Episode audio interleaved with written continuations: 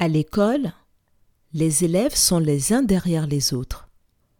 Il y a d'abord Thibaut, puis Aude, Charlotte, Lucie et Florent. Entre qui se trouve Aude? Je répète.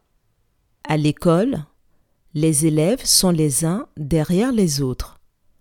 Il y a d'abord Thibaut, puis Aude, Charlotte, Lucie et Florent. Entre qui se trouve Aude?